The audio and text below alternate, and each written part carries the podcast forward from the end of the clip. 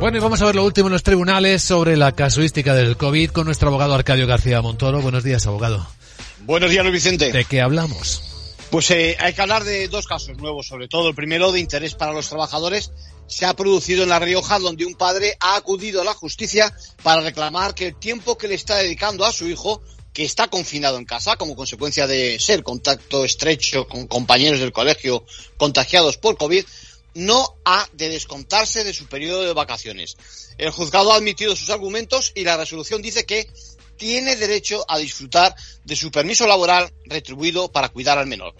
Y continúa la polémica sobre la vacunación de niños fuera de centros sanitarios en la Comunidad Valenciana.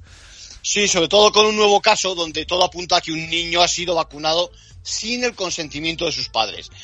Además, esto seguía en el consejo del médico, que prescribió, parece que expresamente, que por sus problemas cardiovasculares no convenía dicho tratamiento. Confiamos en que no haya reacciones adversas ni complicaciones, que el asunto quede, si acaso, únicamente en la reclamación jurídica por desobedecer las instrucciones. En conclusión.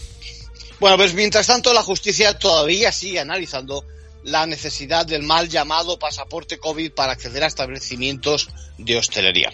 Gracias, abogado.